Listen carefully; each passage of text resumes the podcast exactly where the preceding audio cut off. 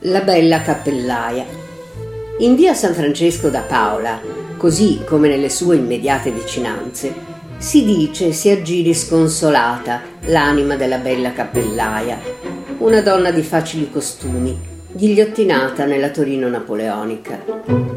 Di lei si narra che avesse un negozio di cappelli nei pressi di dette strade e che al suo interno ella si tra- intrattenesse più del dovuto con i giovanotti che andavano ad acquistare il copricapo.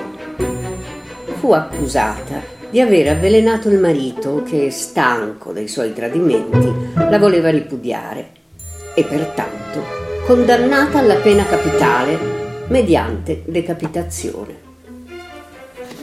La condanna fu eseguita in piazza Carlo Emanuele, da tutti conosciuta come piazza Carlina, soprannome dato dal popolo torinese in scherno a Carlo Emanuele II di Savoia per i suoi modi effeminati e gentili.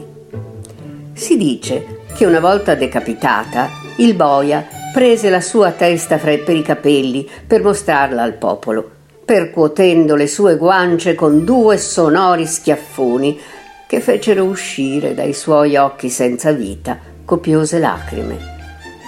Un'altra storia vuole che ella non sia stata una cappellaia, ma bensì una prostituta condannata a morte per aver avvelenato un'avvenente collega.